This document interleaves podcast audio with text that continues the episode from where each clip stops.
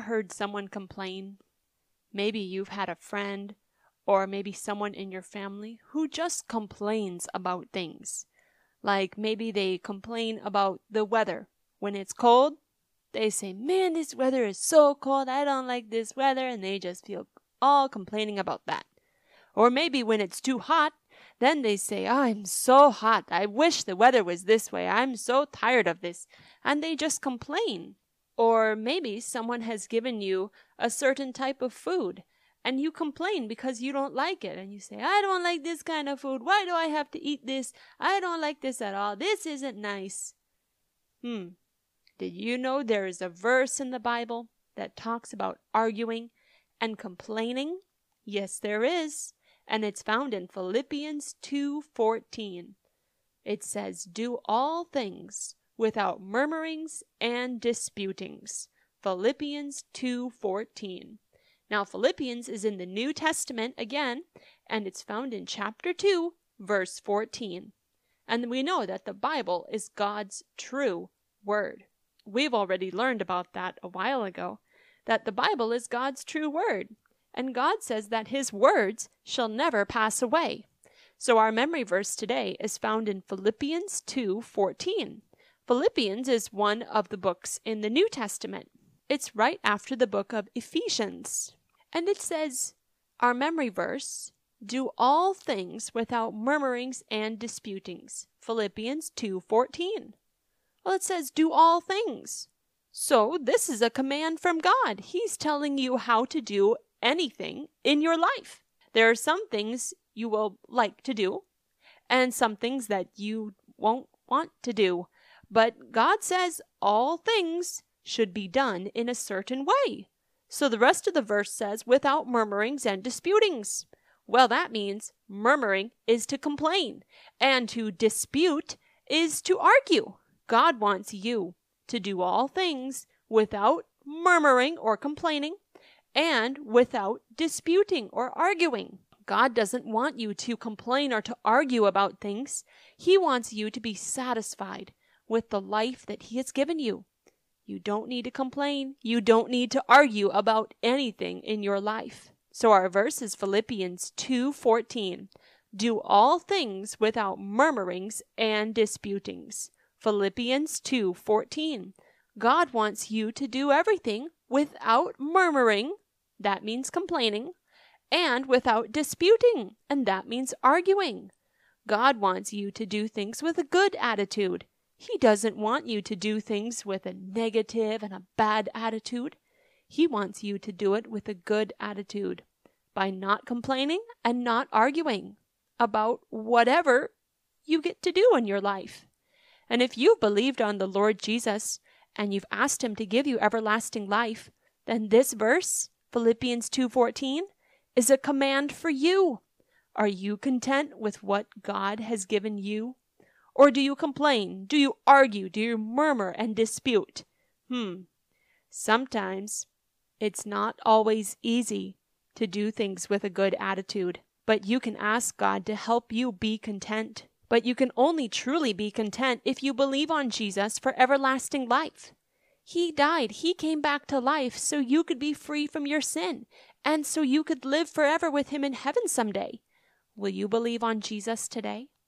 You can do that We'll be talking about it a bit later on today. So our memory verse is Philippians 2:14. Do all things without murmurings and disputings. Philippians 2:14. God wants you to do things with a good attitude, not to complain, not to argue, but to do things with a nice attitude, a good attitude. God doesn't want you to complain and argue about anything. Philippians 2:14. Do all things without murmurings and disputings. Philippians 2:14.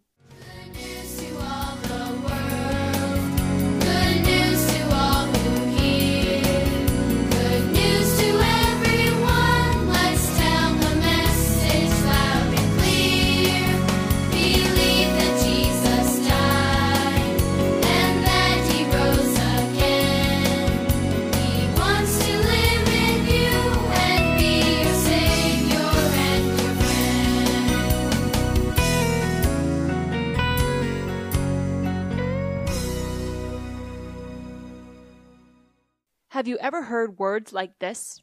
Why can't I have it? Everybody else has one. Or maybe you've heard, I hate sharing a room with someone else. I want my own room. Or maybe you've heard somebody say, Why do I have to be the shortest one in my class?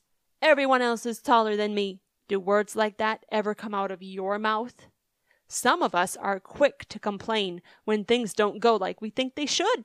But the people of Israel, the Israelites, they had just seen God do an amazing thing to bring them out of slavery in Egypt. They saw God part the waters of the Red Sea. Now, surely they would follow God without complaining, right? Because they've seen God work already in wonderful ways. Do you think they would continue without complaining? Well, let's find out today. Now they were so excited.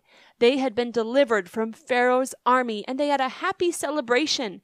And they had been traveling for three days and their water supply was gone. The children must have cried because they were thirsty. The adults were hot. They were tired. They were thirsty. And their throats ached for water because all of their water supply was gone. Remember, they kept traveling. So it wasn't like they were in one place where they could dig a well because they were continuing to travel toward the promised land. Maybe they thought, did God lead us out of Egypt just so we could die in the desert?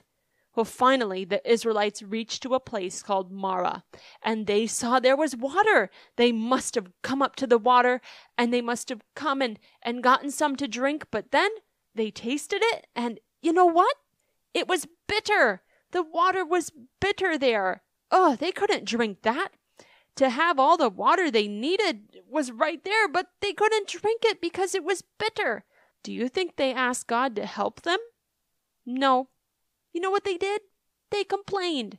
They complained to Moses. They blamed him for this problem. God has shown his mighty power to care for them, but you know what? They still didn't trust him. And instead of being content with his care, they complained. Do you ever complain instead of being content with God's care for you? Do you show others that you are unhappy with what God has given you or what He's doing in your life? Maybe you complain because your parents don't give you things that you think you should have.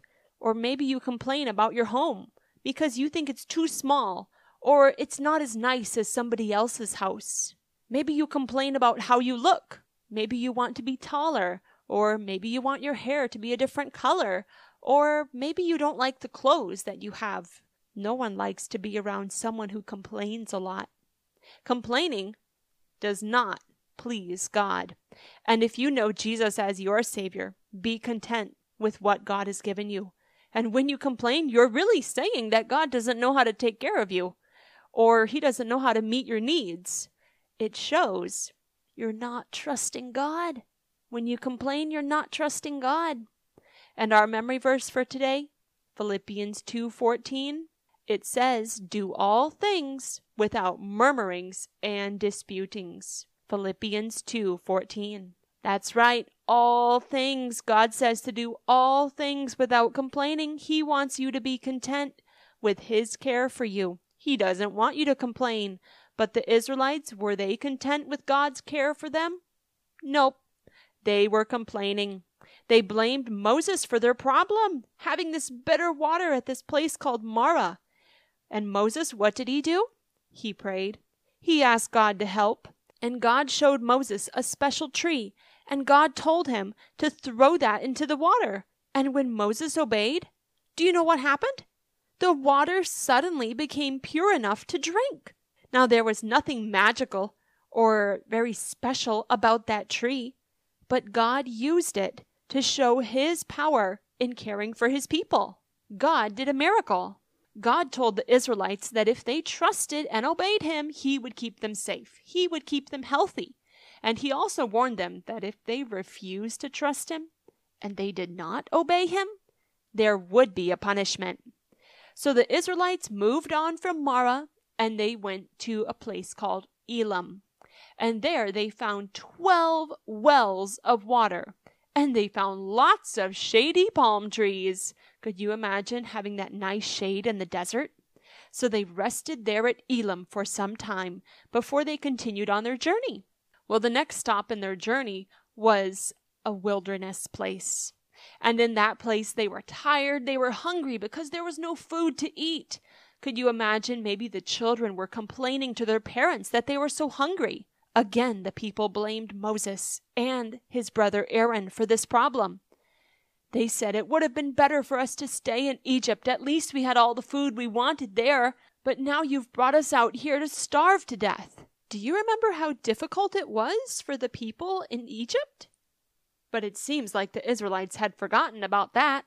Even what God did for them at Marah, when God made the water pure instead of bitter. It seems like they had even forgotten about that too. God told Moses that he would provide for these people who complained. Moses gave them God's instructions, and Moses told them, This evening you will know that God is the one who brought you out of Egypt, and tomorrow you will see how great God is. Even though you've complained to me, you're really speaking against God. So, God told Moses that each evening God would provide meat for them, and every morning he would give them a food called manna. But God told the Israelites that they are not to save any for the next day. So every morning, when God gave them this food called manna, they could not take it for two days. They had to just take what they needed for that day.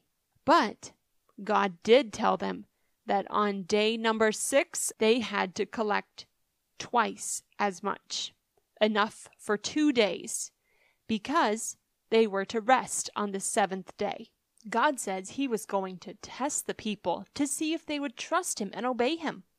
God wanted them to be content in knowing he would provide for them, so they didn't need to complain about what they didn't have. Now, if you know Jesus as your Savior, be content with what God has given you. Don't complain. And being content, that means to be satisfied, to be quietly satisfied with what God provides for you, and to accept His care with a thankful heart. You see, contentment shows that you trust God. God wants you to be content with His care and His provision or His providing for you. God wants you not to complain. When you are tempted to complain, maybe about your parents or about your home or maybe how you look or anything else, remember, God has already cared for you. And you can tell God thank you. And you can ask God to help you be content. The Bible says, Be content with such things as ye have, for he has said, I will never leave thee nor forsake thee. Yes, God wants you to be content with such things as you have. For God has said, I will never leave thee. Thee is a word for you. God will not leave you. He will not turn his back on you. That's what forsake is. God says that if you have believed in him, he will not leave you. He is there for you. And people who believe in Jesus are called Christians. And as a Christian, you have Jesus with you all the time. He has promised to meet every need that you have. And when you choose to accept God's care, with a thankful heart instead of complaining? Others? They will probably notice, and they'll want to know how you are able to be content. And you might get to share with them about God and what He has done for you. And, more importantly, God will see that you are content, and He will be pleased. He will be pleased by your attitude. God wants you to be content, not to complain. And God wanted the Israelites to be content. He didn't want them to complain. God told them He would provide all the meat and all the bread that they could eat. And that evening, just as God promised, the air was filled with thousands of quail. And quail are a type of bird. And the people would get the birds and then would cook them. And God provided meat for the people to eat. There was more than enough for everyone. Now, in the morning, something very strange was there the ground was covered with this with this thing and they didn't quite know what it is. And they asked Moses what is this? And Moses said this is what God has given to you to eat. They called it manna. It was a type of bread. And it was like small round biscuits and it tasted sweet like honey. The Israelites had never seen anything like it. The Bible calls it bread from heaven and angels' food, and the Israelites called it manna. Now the people gathered the manna, or that bread, just as God told them. They just gathered enough for that one day. But some people, they didn't listen. They gathered more than they were supposed to, and the next day they found they had leftover manna. But was it still good? No, it was terrible. It was rotten. There were worms crawling in it. God didn't want them to gather food in advance.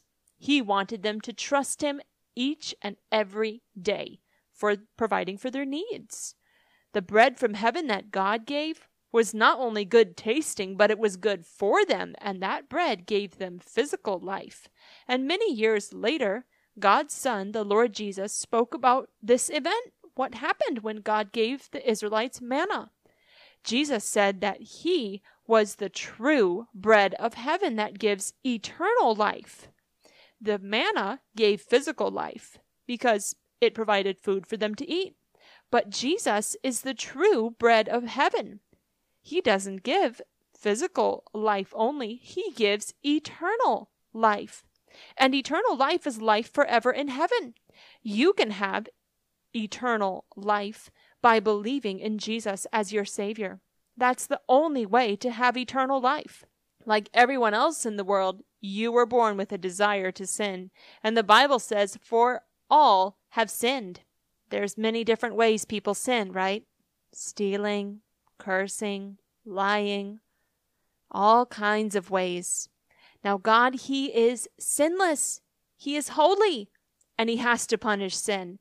Because you've broken God's laws, you deserve punishment for your sin, and that punishment I'm pretty sure you know what it is. If you've been listening for a while, you know, because I've told you many times, that the punishment for sin is to be separated from God forever in a place of pain and sadness. But God, He created you. He loves you. He made a way for your sin to be forgiven. And the Bible says, But God commendeth His love toward us, in that while we were yet sinners, Christ died for us. Commendeth means shows. God shows his love to you in that while you were still a sinner, Christ died for you. Christ is a name for Jesus. God loves you so much that he was willing to punish his own begotten Son, the, the Lord Jesus. The Lord Jesus died in your place, and he was nailed to a cross. He bled and died to pay for your sin. And after he died for you, he was buried. And on the third day, he became alive again. He was seen by many people, and today he's alive in heaven. And you can believe on him. You can have your sins forgiven. You can have eternal life. Jesus is the true bread of heaven. He gives eternal life. And the bread from heaven that God gave the Israelites, the manna, it gave them physical life. And every day they had that manna. They didn't have to worry where they would find food to eat. Now, those who followed God's instructions, they could be content because of what God gave them. And Moses, he set aside some of the manna in a special container as God instructed him. And that manna there in that container, it would be a reminder to future generations of God's care for his people. Every day for the next 40 years, God provided manna for them to eat. God wanted the Israelites to learn to trust and obey Him and to be content with what He gave them. Now, if you know Jesus as your Savior, God wants you to be content. And when you're content, it will show that you trust God to take care of you and to meet your needs. Remember what our memory verse said from today? Philippians 2:14. Do all things without murmurings and disputings. Philippians 2:14. Murmurings means complaining. And disputings means arguing. When you're tempted to complain or argue, think about what God has done for you, how He's cared for you, and tell God thank you for caring for you. You can ask God to help you be content. And that means to quietly accept His care and His provision or His providing for you. You can ask God to help you be thankful for what He has done in your life. And you don't need to complain. And when you are content, you can be an encouragement to other people so that they can remember how God has cared for them too. So remember to be content and remember that God has cared for you. And the greatest way God has shown his care for you is by sending his own begotten Son, Jesus, to die for your sin. True contentment only comes from believing on Jesus as your Savior. Jesus even said, He that believeth on me hath everlasting life. Now, to believe on Jesus means you trust completely in Him. He's the only way that your sin can be forgiven. And when you trust completely or believe in Him, He will forgive you. He'll change you on the inside so you can live for Him. He'll also give you that everlasting life. And if you've never believed on Jesus, then you can do that today. You can tell him something like this if you want to make that decision to truly believe in Jesus. Dear Jesus, I have sinned and I am sorry. I believe you died and rose again. Please give me everlasting life and change me on the inside to live your way. In Jesus' name, amen. If you mean that when you say it, then He will give you everlasting life. That is the most wonderful and most important decision you could ever make in your life is to trust Jesus as your Savior, to believe in Him, and to ask Him to give you that everlasting life, to change you on the inside so you can start to live God's way instead of your own way. If you would like to read about this lesson that I just shared with you, then you can find it in the Bible in Exodus 15, verse 22, all the way to Exodus 16, verse 36. So again, that's Exodus 15, starting in verse 22, all the way to Exodus chapter 16, verse 36. Well, that's all for this time. I'll be here next time. Bye.